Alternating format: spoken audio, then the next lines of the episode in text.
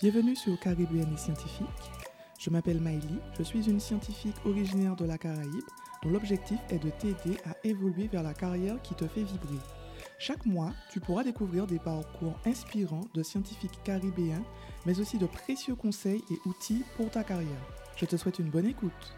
Aujourd'hui, j'ai le plaisir d'accueillir Ludwig Rotzen. Ludwig est docteur en sciences des matériaux et nanotechnologie. Et aujourd'hui, il va nous parler en détail de sa thèse, de son parcours de jeune docteur et en particulier de son souhait de s'insérer sur son île en Martinique. Bonjour Ludwig, comment tu vas? Bonjour Maïli, ben, ça va bien, merci. Et toi?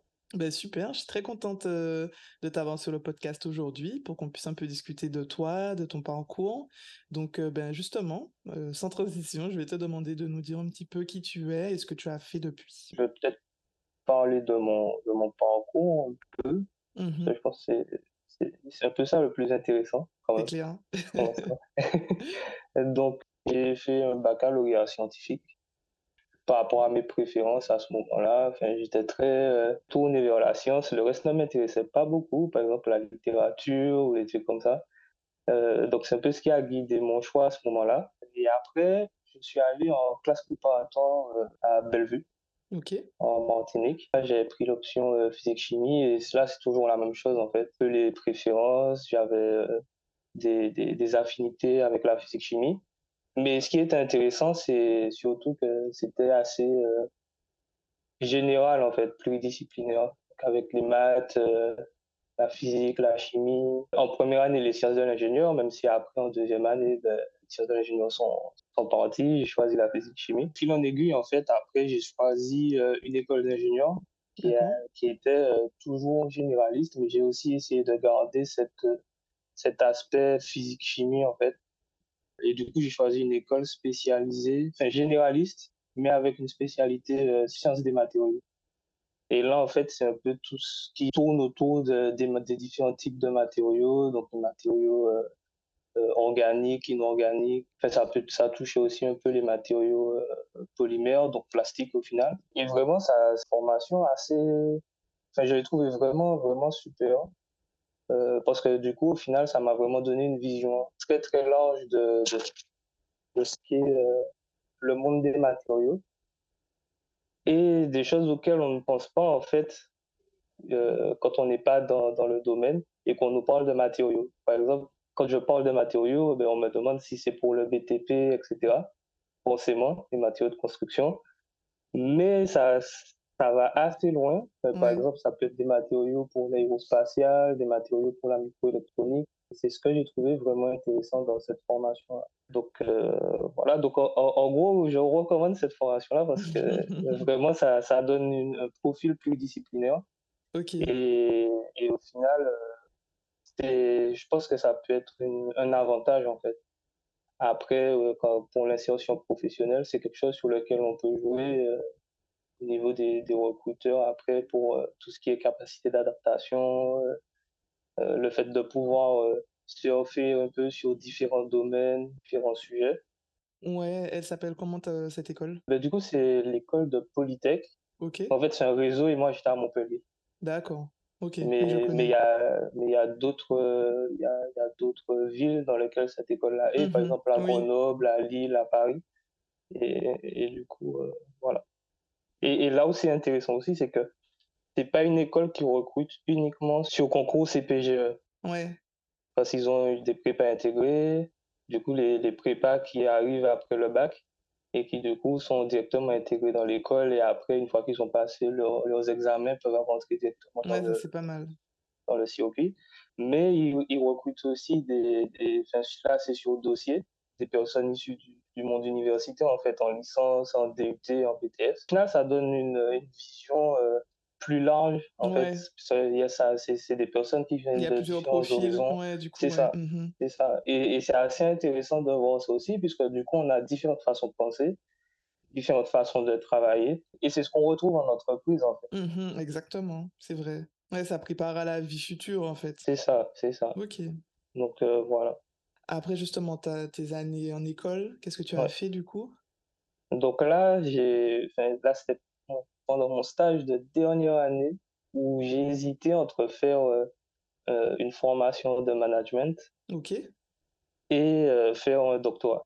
Ça marche. Et pourquoi une formation de management justement? Parce que ben, parce que je voulais quand même avoir une autre spécialité que celle donnée par le diplôme d'ingénieur en sachant que au final, en tant que normalement ingénieur, on est censé euh, à un moment donné diriger des équipes. Oui, euh, oui, oui, mais après t'es pas pas formé pour ça quand tu fais tes études, donc je comprends. Enfin, quand on quand on est, en études euh, scientifiques, on t'apprend pas à former, donc ça, a du sens. Hein. Mmh C'est ça. C'est-à-dire que en école d'ingénieur, on a une unité d'enseignement management, management de projet, etc mais c'est pas assez poussé. Non, c'est pas suffisant. C'est pas suffisant. Franchement, euh, pour manager une équipe, euh, enfin, voilà quoi. c'est ça, Donc, euh, j'ai pensé à ça, mais vu que j'aime beaucoup les sciences, donc mmh ça me faisait quand même quelque chose de me dire, bon, je vais sortir de ça pendant un an. Et ça, ça me faisait vraiment quelque chose. Donc, j'ai pensé au doctorat. J'ai pensé dans un premier temps au master spécialisé donc, le master spécialisé, en fait, c'est une, une formation d'un an, niveau Bac plus 6, du coup, qui, qui permet, en fait, de, de, se spécialiser dans un domaine spécifique. Donc, ça peut être scientifique, le management aussi. Au final, le diplôme de management, c'était aussi un master en management. Ouais. Mais j'ai passé un master spécialisé en sciences. Mais, mais je ne voyais pas l'intérêt non plus parce que je restais toujours dans le côté euh, euh, formation, diplôme, université, etc. Et avec le doctorat, ça, c'est quand même un premier pas dans la vie professionnelle, en, entreprise, même à l'université. Et c'est une vraie expérience professionnelle. Et du coup, j'ai pu trouver un sujet qui me plaisait beaucoup. Mmh et là, j'ai postulé, ça a abouti. Et vu que c'était euh, le, la même entreprise, entre guillemets, même si c'était pas au même endroit que là où j'étais déjà, ça a déroulé. Ils ont appelé mes, responsables de stage, etc. Mhm. du coup, j'ai été pris. Donc, c'était au CEA de Grenoble. OK. En fait, c'est un centre de recherche spécialisé en microélectronique. Ben, le, le sujet de thèse en question, c'était le fait d'étudier les interactions entre des nanostructures d'ADN, des surfaces pour faire euh, de la lithographie, c'est-à-dire la lithographie, en fait, c'est des procédés qui permettent de, de faire des motifs dans, enfin, sur les surfaces de, de, semi-conducteurs qui sont utilisés en microélectronique, en gros. Donc, c'est pour faire les transistors, les choses comme ça. Et donc là, c'était un aspect nanotechnologie, mais toujours en gardant euh, la, la, coloration, une très forte coloration matériaux on retrouve encore les matériaux au final. Et, et du coup, j'ai commencé ça. Voilà. Ça marche. Et comment ça s'est passé euh, ta thèse? Est-ce que ben, tu as aimé euh, Comment tu t'es senti en tant que thésard Et est-ce que tu peux nous en parler un petit peu? Ben, Globalement, ça s'est bien passé quand même. Mmh du que j'ai fini, j'ai eu avec succès quand même, donc je ne peux pas dire, bon, ça s'est mal passé. Oui. Ah oui, ça s'est bien passé, je suis content. Ça a été une super expérience de trois ans. trois ans, trois ans et demi. j'ai, à cause du Covid, j'ai eu droit à trois mois en plus, du coup. Oui, ben oui, ça, on fait comme on peut. Hein. oui, c'est ça.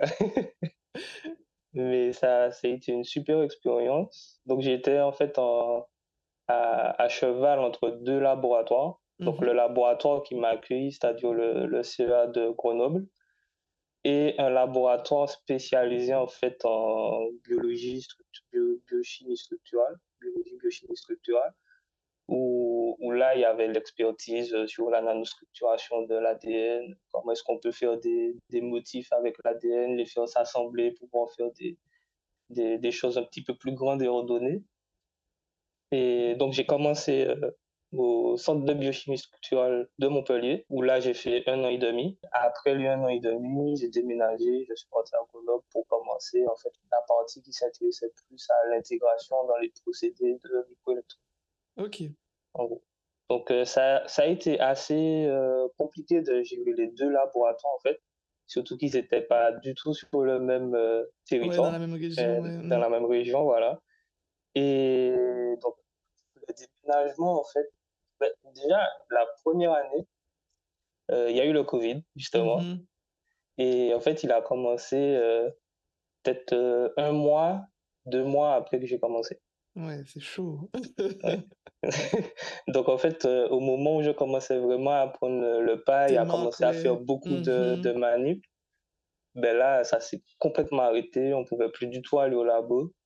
Et, euh, et ben, du coup, euh, et vu que c'était la première fois, donc personne ne savait quoi faire. C'est ça, donc euh, ça, ça, ça, en fait, on était un peu dans le flou, quoi. On savait pas ce qui allait se passer. On savait même pas si on allait continuer d'être payé. Mais en plus de l'incertitude globale de la thèse, où tu sais même pas ce que tu vas trouver, comment ça va se passer, t'as le Covid, super quoi. Enfin, franchement, là, c'est le truc euh, niveau moral. C'est ça. Ça, ça. ça a été très compliqué. Bon, j'en ai profité pour faire de la bibliographie, du coup. Bien sûr. Mais, mais par rapport au format de, mon, de ma thèse, Mm. justement, comme j'étais entre les deux labos, et du coup, il me fallait des résultats pour pouvoir repartir avec pour commencer la deuxième partie. Ouais. Euh, donc, en fait, l'incertitude, elle s'est jouée là. Le fait qu'il faille euh, avoir des résultats. Quoi. Normalement, en thèse, on te dit, bon, ça peut arriver que tu n'aies pas de résultats, etc. Ben, moi, j'avais le truc du résultat. Je me rappelle, euh, moi, j'avais fait euh, une, une réunion avec mon, mon- ma directrice de thèse, qui, elle, était au CEA. Mhm. Et elle m'a dit, bon, ben là, il faut des résultats. Du coup, je me suis dit, ben, ok, d'accord. on était à six mois du début de la thèse et on m'a dit, ben là, il faut des résultats concrets. Quoi. Bon, bien heureusement, je les ai eus euh, peut-être trois mois après. Et, et après, ben, j'ai pu partir avec ces résultats-là Ouais. et commencer, commencer mon, la deuxième partie. Mais c'était une grosse période de stress. Ouais, mais du coup, comment t'as, comment tu t'es organisé pour continuer des manips euh, malgré le Covid, etc. Et justement pour générer des résultats, quoi? Ok, ben, déjà, les, je crois que ça, ça a duré combien de temps le, la- le premier confinement? Ça a duré Je sais même 3-4 plus. mois. Ouais, ça Pas devait être ça, 3-4 hein. mois à peu près. Euh, ben là, je je manipulais pas du tout. Mhm. Euh, j'en avais pas. En fait, il y avait des priorités. Ben, moi, j'étais pas prioritaire. Parce que J'étais en première année de thèse, il y avait les deuxièmes années, les troisièmes années. Donc, je passais pas en premier, même si je devais partir. Ça, Mm. c'est Ouais. du détail. Comme je t'ai dit, ce que j'ai fait, c'est que j'ai travaillé sur ma biblio, mais j'ai essayé de, réflexion au niveau de, des manips que j'aurais voulu faire, Mhm. pousser les idées, en fait. Ouais. Ce qui fait que quand j'ai eu accès au laboratoire après, en fait, j'ai pu, je dirais, avancer plus vite dans, dans les manips et puis j'avais déjà une idée du, des résultats que ça allait me donner, mine de rien. Ouais. Donc, en fait, les manips ont servi à, à valider Mhm. Ouais, ce que non avais pensé, quoi. les, ce que j'avais déjà pensé. Et en général, ça, je pense, c'est, je dis, s'il y avait un peu de chance quand même. Mhm. Ouais. Il y a, il y a toujours une part de chance quand Oui, même. je pense que ça, on Ça- le dit pas assez, hein. Ouais, Mais il y a voilà. toujours une part de chance, c'est clair.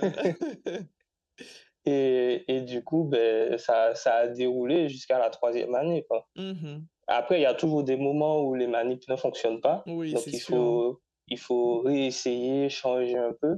Mais globalement, ça, les résultats, ils ont, ils ont déroulé. Et, mais justement, tu faisais quoi comme manip? Enfin, si tu peux nous dire grossièrement, comment ça se passait une manip par rapport à ce que tu avais au labo? Ben, du coup, je vais diviser un peu en deux, du coup, toujours. Euh, donc, en fait, il y a la partie où il y avait la structuration de l'ADN, où là, en fait, comment ça se passait, c'est que, bon, dans l'ADN, il y a des, il y a des nucléotides, et des, des groupements chimiques qui, qui ont des propriétés de complémentarité. Qui fait qu'en fait, ben, si on a un groupement chimique euh, à un endroit, on sait qu'on aura tel groupement à un autre endroit. Mhm. Et en fait, cette propriété-là, ça permet de faire des motifs avec l'ADN. Donc, de préprogrammer un motif de façon informatique. Ensuite, on a un enchaînement nucléotidique qui se fait automatiquement. Ensuite, on synthétise tout ça et après, ça peut, enfin, en faisant euh, des, des réactions d'auto-assemblage, on peut avoir euh, le motif qu'on voulait faire à la base. Ça marche. Donc, en gros, il y a une première partie informatique. Ensuite, il y a une partie euh, où, enfin, synthèse de ce qu'on a fait à l'informatique. Donc là, ça va passer par ben, des, trucs assez simples, assez basiques, c'est-à-dire euh, une solution tampon avec un pH euh, bien déterminé, euh, euh, avec euh, des concentrations en, en sel, c'est-à-dire en sodium, en magnésium bien définies, qui permettent après de faire, notre ADN se replier sur lui-même, ce qui fait qu'on on obtient le motif qu'on voulait. Donc là, ça passe par des recueils en température. En fait, c'est des choses vraiment assez, simples. à, comprendre à ce niveau-là. Ça, ça n'a pas été trop compliqué pour moi, même si c'est pas mon, domaine de base. Euh, mais, ça, mais après, on obtient des trucs vraiment très, très jolis. vraiment, c'est vraiment très joli. Et, après cette partie-là, bon, on a la synthèse. Après la synthèse, ben, il faut vérifier si ce qu'on a fait est bon. Donc, on passe par des méthodes de purification, déjà, purification sur gel d'agarose, où l'on dépose la solution, on laisse migrer et on récupère, euh, le, on récupère ce qu'on veut, en fait. Euh, et ensuite, on a la partie observation. Donc, observation au microscope. Vu que c'est tout petit, donc forcément, ne peut pas le voir à l'œil nu. Donc, on regarde au microscope, on voit que c'est bon. Et, et, là, en fait, une fois qu'on a ça, eh ben, on passe à la partie application. Donc, moi, l'application, comme je t'ai dit, c'était pour la microélectronique. Oui, ouais, j'étais demandé ça. Est-ce que tu peux nous parler des applications concrètes que tu as pu voir? C'est ça. Donc, en fait, c'est l'application qu'on visait par rapport à ma thèse, c'était la microélectronique.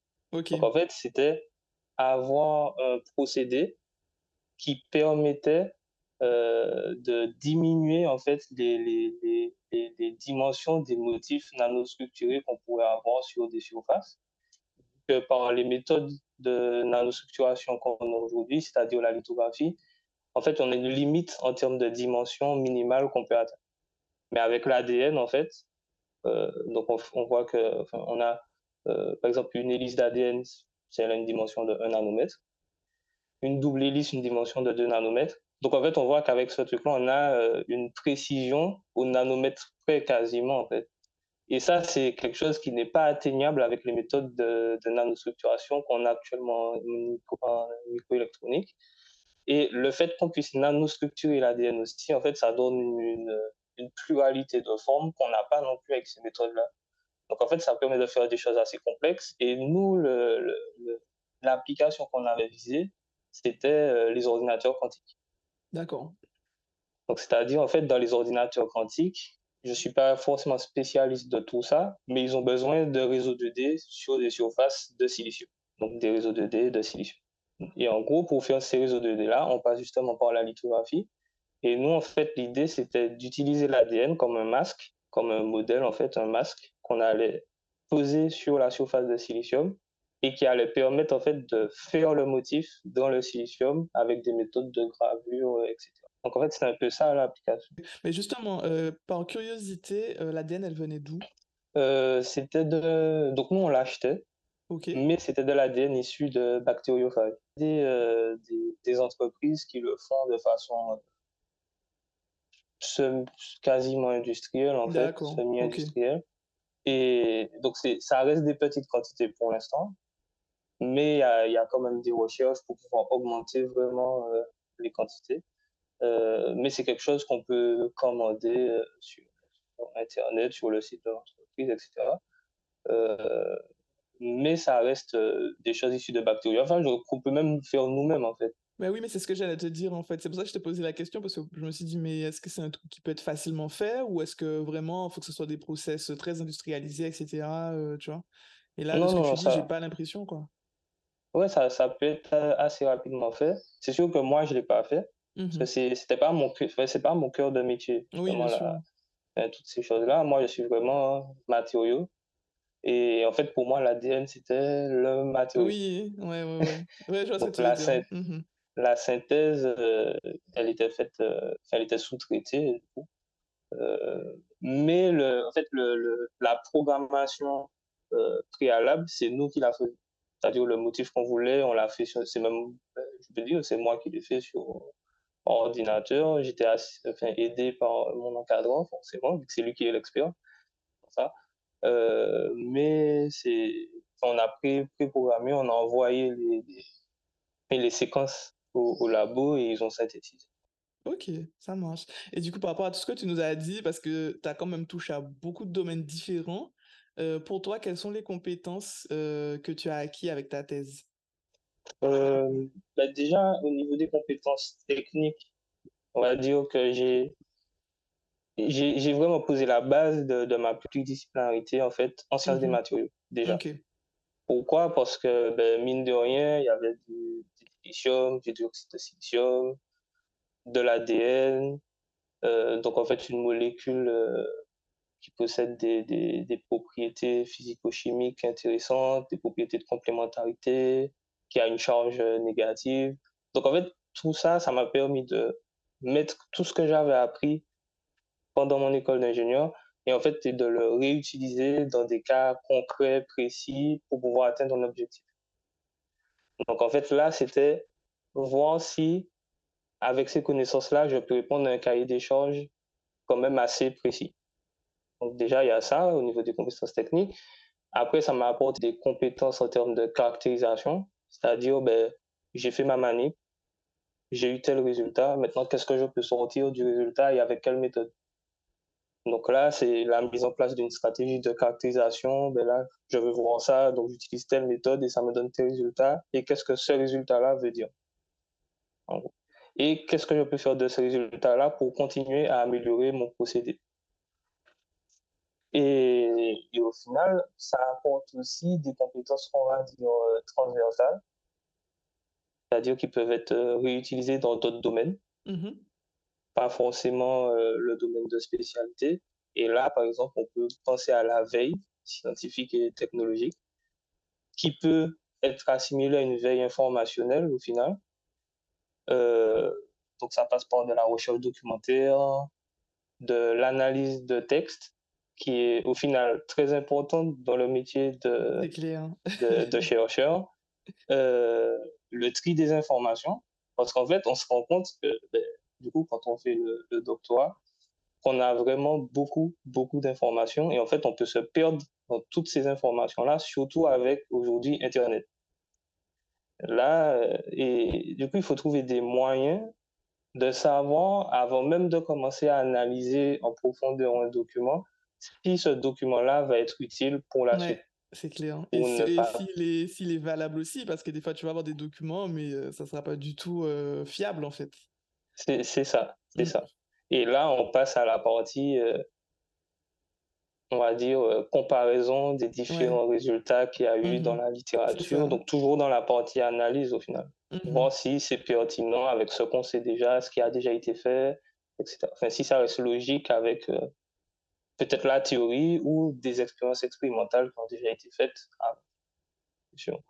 euh, ça m'a apporté aussi des compétences en termes de communication. Voilà. Pourquoi? Parce que euh, ben, dans la recherche, la recherche, c'est quelque chose d'assez... Euh, où, on doit communiquer beaucoup, pouvoir collaborer avec différentes personnes qui sont plus ou moins spécialistes du sujet, et des fois pas du tout. C'est ça. Et donc, il faut réussir en fait à communiquer dans le langage des personnes avec qui on discute. Donc là, ça passe par de la vulgarisation, euh, des, méthodes de, communication euh, pour pouvoir se faire comprendre par tout un chacun. Et ça, en fait, j'ai pu le faire par rapport, euh, lors de réunions techniques, donc avec les différentes équipes avec lesquelles je travaillais, mais aussi pendant des conférences conférences nationales ou internationales, et euh, sous, sous, forme de différents supports, par exemple euh, ben, sous forme de présentation orale, mmh euh, en anglais, pour le coup. Donc là aussi, c'est bien, parce que ça m'a permis de voir que je peux parler en anglais. Bah oui, oui, bien sûr. Mmh. Voilà, me faire comprendre sur des sujets assez complexes, et aussi sous forme de poster. Et là, c'est des méthodes Enfin, c'est des compétences en termes de communication, mais aussi en termes de, de mise en forme en fait des présentations, des résultats, voir si on peut amener des choses, euh, si on peut tirer des éléments pertinents de toutes les données qu'on a accumulées mmh. avec les expériences. Mettre, mettre, en valeur vraiment euh, ce, qui est, ce qui est important, quoi. C'est ça, c'est ça. Euh, et il y a aussi la communication la plus importante du doctorat, qui est le, le final, les deux, les deux euh, supports de communication les plus importants pour euh, le doctorat, qui sont le manuscrit thèse et euh, la, la, préparation de la présentation de la soutenance. Donc le manuscrit thèse, ben là, je pense que c'est vraiment le, pour moi le plus important parce que c'est ce qui permet de valider tout ce qu'on a fait pendant les trois ans et qui permet de dire si on peut passer la soutenance ou pas. Et là, c'est des documents quand même assez imposants, en général environ 200 pages. Euh, donc là, il y a vraiment des, des, des, des, compétences en termes de, de déjà mise. Ouais, structuration déjà de ton, de ton mémoire. Déjà ça, oui. Euh, la, la, programmation aussi de, de, de, la rédaction de chaque partie. Mmh mmh euh, combien de temps je vais prendre pour rédiger telle partie et telle partie? Il faut aussi prendre en compte les temps de correction, les calendriers de chaque Mmh personne. Euh, donc là, on voit vraiment le côté management de projet, euh, puisqu'au final, c'est, c'est, ça reste un peu un travail en équipe. Hein, donc il faut vraiment prendre en compte toutes les parties. Euh, et il y a la synthèse des résultats, puisqu'on ne peut pas tout mettre. Donc il faut bien choisir ce qu'on va mettre, ce qui est pertinent, ce qui va être accepté ou pas. Euh, il y a les, les, les, compétences en termes toujours d'analyse, de, de, d'analyse de données complexes. Et au final, réussir à sortir une histoire, ça c'est un mot qu'on m'a beaucoup répété, réussir à sortir une histoire en fait de tout le, le travail qu'on a fait pendant les trois ans. Parce qu'en fait, il suffit pas, il suffit pas juste de, de mettre les résultats Mmh à, la, mh. à la chaîne comme ça. Mmh, c'est réussir à construire un récit cohérent. Exactement. Et, et là, on s'est dit, mais en fait, on est des journalistes, en fait. on, est, on est des journalistes et, et c'est quelque chose qu'on n'apprend pas Non, nécessairement c'est en sûr. formation. C'est sûr. Non, non, c'est vraiment Euh, propre à la thèse. Ça, c'est vraiment un exercice euh, très particulier. hein. C'est ça. Mais en fait, on s'en rend compte quand on l'écrit.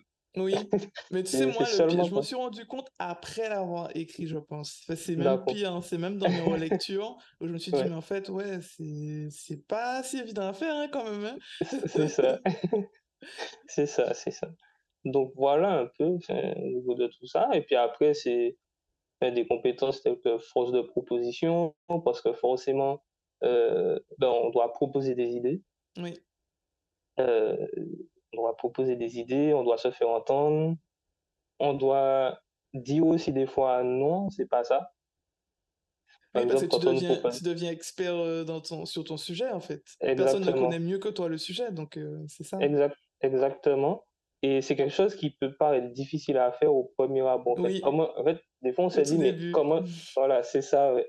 Comment est-ce que je peux dire non à quelqu'un qui, qui est censé m'encadrer pendant mon, Oui. mon, ma thèse? Et, mais j'ai eu la chance d'avoir des, des, des encadrants qui m'ont dit tout de suite, ben, en fait, là, on travaille ensemble. Et moi, j'aurais des idées sur, sur ce que tu dois faire, mais les idées que j'ai, c'est pour, dis- enfin, c'est, c'est des choses à discuter. C'est-à-dire, si tu n'es pas d'accord, tu me dis que tu n'es pas d'accord et tu me dis pourquoi tu n'es pas d'accord. Exactement. Et en me disant pourquoi tu n'es pas d'accord, ben, au final, peut-être que tu auras raison et je me rends compte que tu as raison parce que tu m'as expliqué pourquoi tu n'es pas d'accord. Tout Et, fait. et, et, et ça, ça a été super. Et souvent, je me suis pas gêné pour leur dire, ben là, je pense que c'est pas ça. Mm. Mais c'est bien, c'est bien parce que dans, dans la vie de tous les jours, enfin dans la vie professionnelle de tous les jours, c'est important mhm, aussi de dire non. Hein. Et à des fois, on va te mhm, demander de faire des choses, mais tu verras que c'est pas du tout cohérent et tu vas dire, ben non, c'est pas comme ça. Enfin, je, je pense qu'il faudrait, mais toujours dans la discussion, tu peux pas venir et imposer les choses non plus. Et je pense que c'est la bonne, euh, la bonne façon de faire euh, en montrant ben, pourquoi surtout ce n'est pas cohérent de faire telle ou telle chose. Parce que c'est pas juste dire non comme ça et puis il n'y a pas de raison derrière, ça n'a pas de sens. Donc je pense que c'est vraiment la bonne démarche. Mm. C'est ça, je, je pense aussi. Je pense surtout au niveau de la recherche, je trouve, qui Oui, est quelque chose de très collaboratif. Exactement. Et, et du coup, ben, en fait, on peut pas, on peut pas être sujet euh, aux décisions d'une seule personne. Mhm. Mais ça, c'est même valable, pas forcément que dans la recherche, hein, c'est même valable dans, dans le privé ou euh, du coup, bon, sans forcément que tu aies de la recherche, je sais pas, euh, dans les prises de décision, toi, ça sera plus facile parce que du coup, tu sauras que tu t'appuies sur des éléments vraiment euh, fiables, en fait. Tu t'appuies pas sur du vent, entre guillemets. C'est vrai, c'est vrai. Je suis d'accord. Je suis d'accord. Je suis d'accord. Et, voilà, après, c'est tout ce qui est capacité d'adaptation aussi, Oui. parce qu'il y a dans forcément des deux aléas. labos euh, en plus. ça, Ouais. donc de labos, différents domaines. Deux, ouais, deux, deux domaines complètement différents. Et, et même dans, par exemple, dans le domaine de la, des nanotechnologies, la nanostructuration de surface, il y a aussi des sous-domaines qui viennent se poser les uns contre les autres avec différentes expertises et du coup, essayer de comprendre tous les enjeux de chaque domaine. Et, et, et voilà, en fait, au final. Ok, super. Ben, maintenant qu'on a quand même pas mal parlé de ta thèse, je sais que maintenant tu es euh, de retour en Martinique. Est-ce que tu peux nous parler un peu de ton retour ben, au pays, comme on dit? D'accord, ben, donc là, je suis rentré depuis mars. Mhm.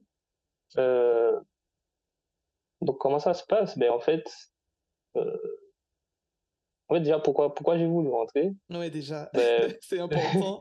ouais, je pense. Pourquoi j'ai voulu rentrer? Parce que euh, ben, je pense que j'ai fait le tour en France, à, enfin, à l'étranger. je veux dire. Pourquoi à l'étranger? Parce que oui, on est, enfin, on est sur un territoire français, en Martinique, mais euh, la, la culture est quand même très différente. Ce qui fait que quand on arrive là-bas, je suis arrivé, j'avais à peu près 20 ans. C'est, c'est un monde complètement différent, on doit s'adapter, etc. Et, et là, ça fait, ça faisait six ans que j'étais là-bas, et je pense que pour moi, j'avais fait le tour. En fait, j'ai fini ce que je voulais faire, Ok. et, et j'ai décidé de rentrer déjà pour des raisons personnelles, c'est-à-dire me rapprocher de ma famille, euh, ma famille, ma compagne, etc. Donc bon, euh, je pense que c'est, important. c'est, la chose la plus importante, je clair. pense. Oui, je suis d'accord. Et, euh, Donc euh, voilà, et puis je me suis dit, bon, ben là, j'ai un profil euh, recherche, pour moi, recherche et développement. Donc que ce soit du côté universitaire ou du côté des entreprises privées, même si c'est quand même assez compliqué d'aller dans le privé avec un doctorat en France pour l'instant, mais ça, ça, c'est autre chose. Et je me suis dit en fait que j'ai des compétences à apporter et euh, Ben, je vais, je vais tenter le coup. On va voir comment ça va se passer. J'ai tenté le coup et j'ai pu avoir quelques entretiens avec différents, différents types de, de- d'entreprises, différents types de, de, pro- de profils d'entreprise.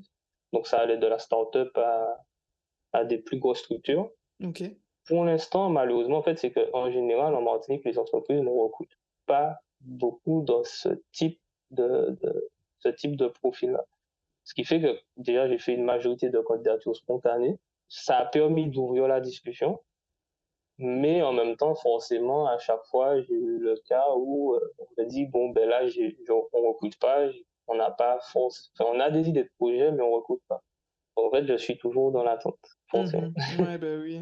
Je suis toujours dans l'attente.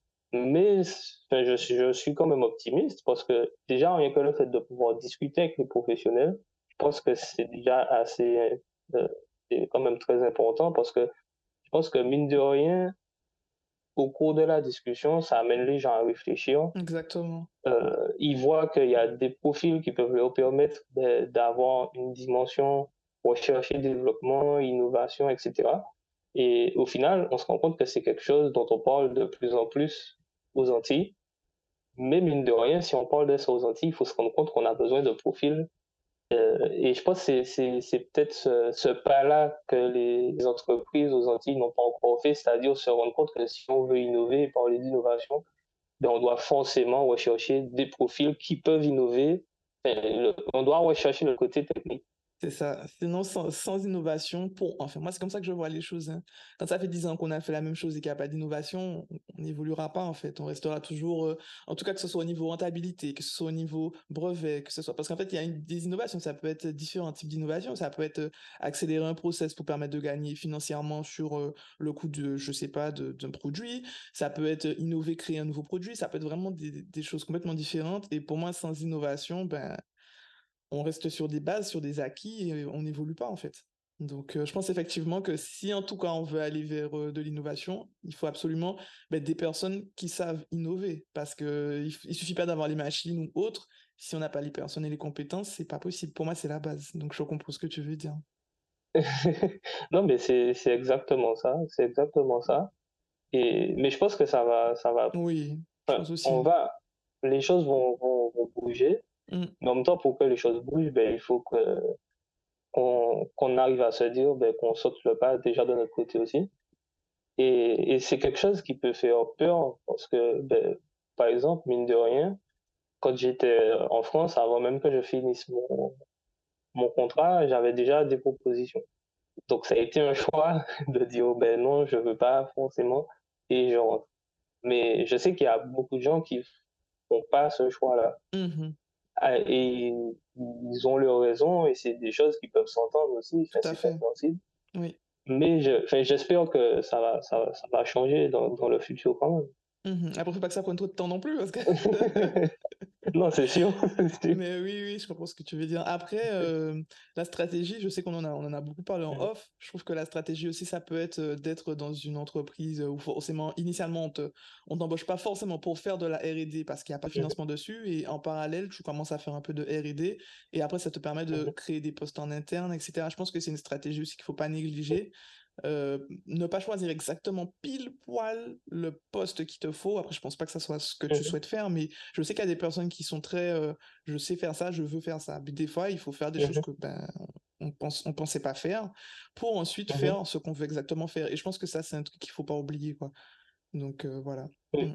Non, non, c'est sûr. Après, je pense qu'il faut faire très attention aussi à la politique de l'entreprise, Ah de oui, rien. tout à fait, tout à fait. C'est-à-dire, si on voit qu'on va dans une entreprise et eux, ils sont à cheval sur le... euh, ben oui, Ouais, c'est pas possible, c'est sûr. ouais, Ça, on voilà. est d'accord. Faut que... C'est vrai que c'est le, le... c'est la base. L'entreprise est fermée. Mais ça. je disais ça pour les entreprises qui sont quand même tentées par la recherche, parce que c'est Oui, sûr que si les entreprises ne sont pas intéressées par la recherche et développement, c'est même pas la peine. C'est sûr. Tu vois? Mais euh, c'est sûr qu'il faut qu'on arrive à se dire qu'on doit être porteur d'idées, d'opportunités aussi pour Voilà. l'entreprise, de, et que ça peut permettre des ouvertures de, de, de postes, entre guillemets. Euh, après, comme, comme on disait, il faut forcément, que, enfin, forcément, entre guillemets, mais il faut que l'entreprise ait une possibilité de, de développement, de recherche, etc. Enfin, un, un petit peu. Oui, ah Euh, ben oui. mais c'est sûr qu'il faut ouvert à toutes les possibilités. Si on est ouvert à toutes les possibilités, sur en Martinique ou en Guadeloupe ou peut-être même en Guyane, Mhm, ça peut être euh, limitant, c'est sûr. ouais, c'est clair. Et du coup, ça fait, alors ça fait depuis mars. Donc là, tu es toujours en recherche d'emploi. Et euh, est-ce que tu as cherché uniquement en Martinique ou est-ce que tu as, euh, puisque ma, ma prochaine question, c'est justement comment tes compétences pourraient-elles être utiles à la Caraïbe?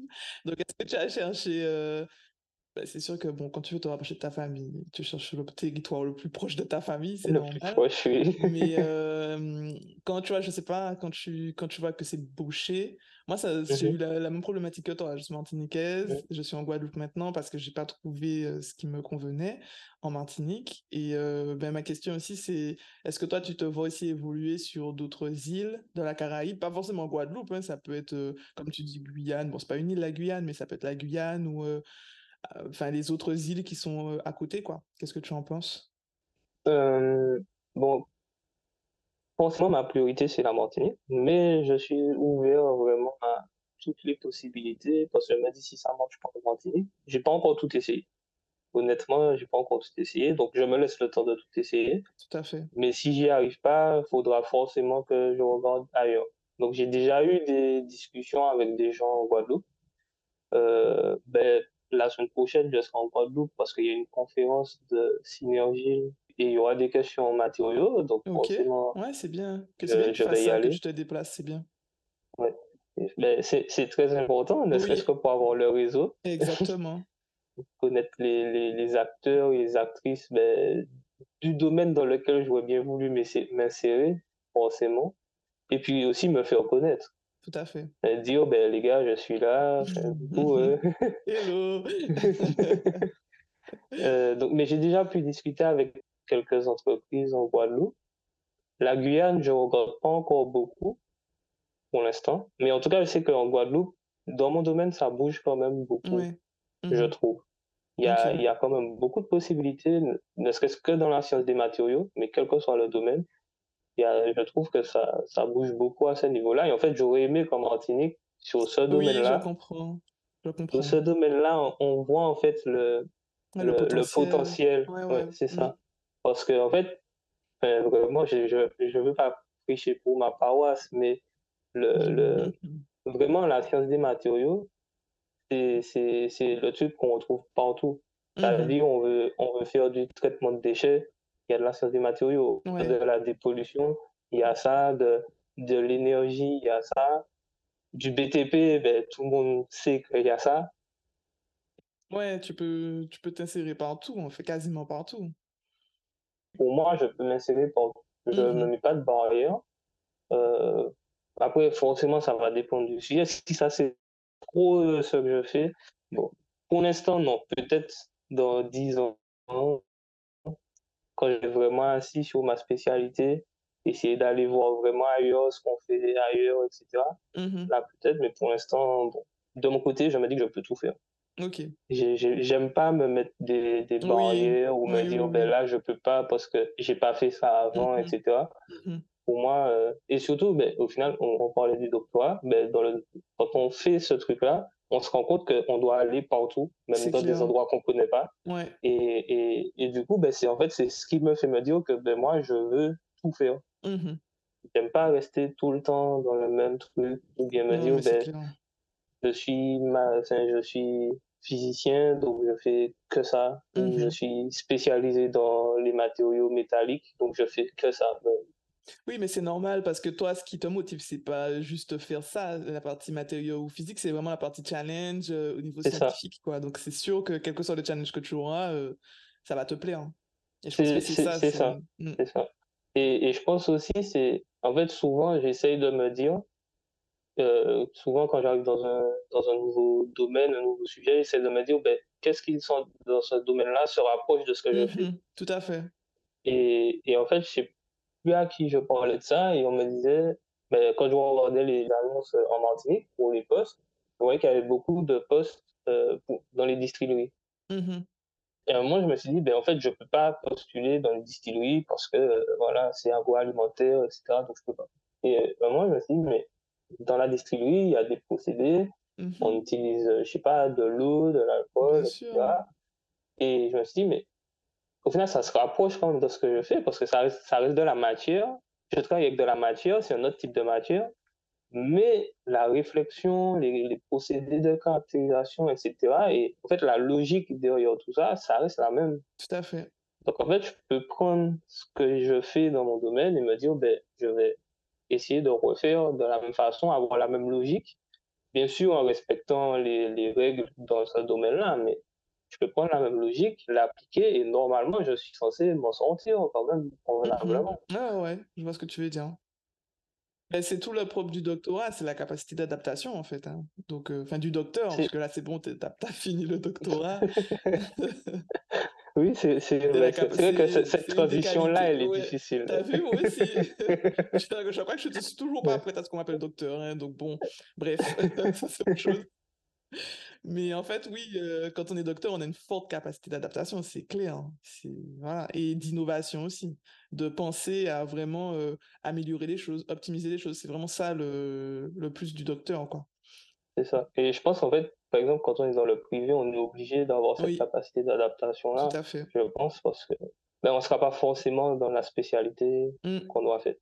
C'est ça. Le domaine de recherche qu'on aura fait, Surtout, aux- surtout. Antilles, parce que il n'y a pas pile poil ce que tu as fait là-bas ici, quoi. Donc forcément, il faudra C'est s'adapter. ça. Mm, C'est ça. Et pour revenir en fait au, au niveau de la Caraïbe, euh, ben, je, mhm, je me vois, en fait, mon, mon, mon, mon envie, ce serait de pouvoir travailler, entre guillemets, en Martinique ou en Guadeloupe, peut-être, je sais pas, et de pouvoir échanger avec, en fait avec les autres, euh, Ouais. autres territoires de la Caraïbe. mhm.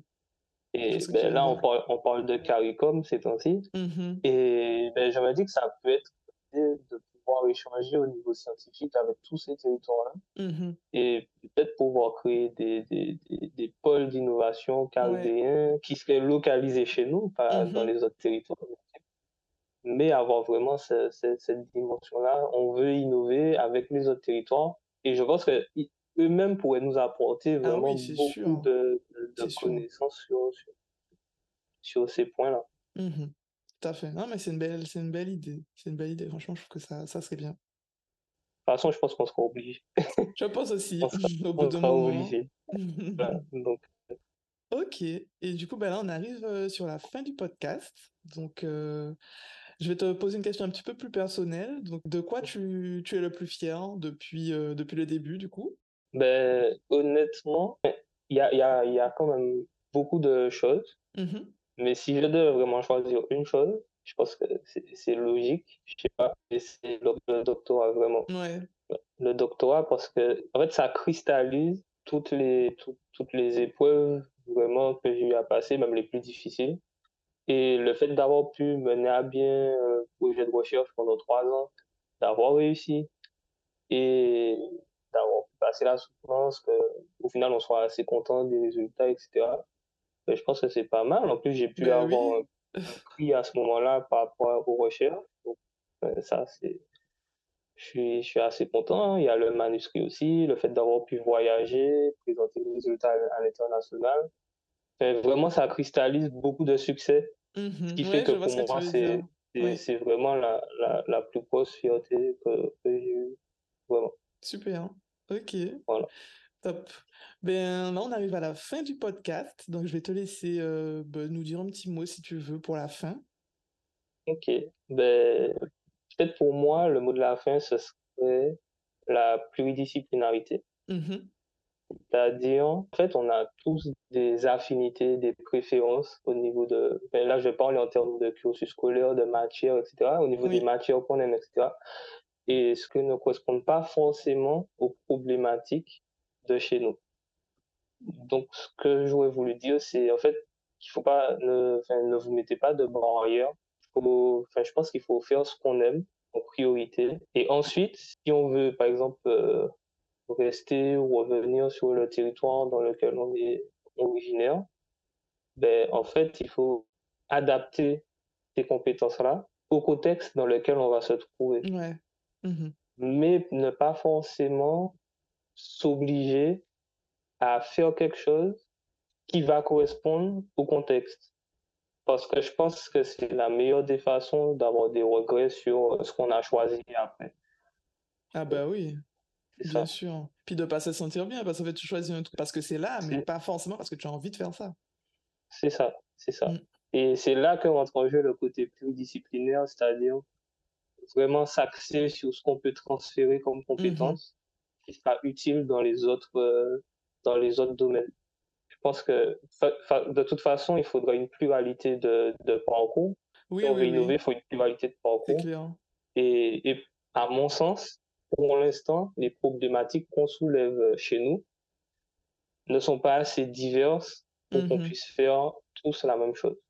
Ah oui, non, mais c'est impossible. C'est impossible. Mais après, quand même, on voit quand même qu'aux Antilles, euh, c'est très axé tourisme, c'est très axé agriculture. Enfin, voilà. C'est ça. Donc, euh, c'est toujours les mêmes choses qui reviennent. Hein. c'est toujours les mêmes choses. Mais je pense qu'il faut qu'on arrive à sortir de, de, de ces idées-là pour justement se dire, ben, ben, je, je prends mon exemple. Moi, j'ai été dans les matériaux et les nanotechnologies. Ben, Qu'est-ce qui, dans ce que j'ai fait, peut s'adapter au contexte et quelle nouveauté je vais pouvoir apporter à mon territoire qui va faire que ben, on va pouvoir aller dans, dans, dans une logique d'innovation, de développement, de faire des choses nouvelles par rapport à ce qu'on fait déjà. Tout à fait. Et en fait, toutes ces réflexions-là, de, de, toutes les personnes qui seront parties, qui seront restées, qui, qui on, aura vraiment une diversité de réflexions. Mm. Et, et c'est ça qui va nourrir l'innovation, en fait. Oui, je suis d'accord. C'est ça qui va nourrir l'innovation. Voilà. Ok, super. Ben, merci beaucoup, Ludwig, pour ce podcast. C'était super. J'ai beaucoup apprécié ce moment avec toi. J'espère que toi aussi. Et euh, ben, je te dis à bientôt. Et puis, j'espère que tu trouveras rapidement ton bonheur en Martinique. ben, merci à toi. Merci à toi déjà pour m'avoir permis de pouvoir faire ça. C'était vraiment super. J'ai apprécié aussi le, moment et ben, merci beaucoup. pour les encouragements. Ben, oui. Et bon courage aussi pour la suite. Merci. à bientôt. À bientôt. Merci d'avoir écouté cet épisode. J'espère qu'il t'a plu. N'hésite pas à le partager ou à laisser un commentaire sur la plateforme de ton choix. À très vite.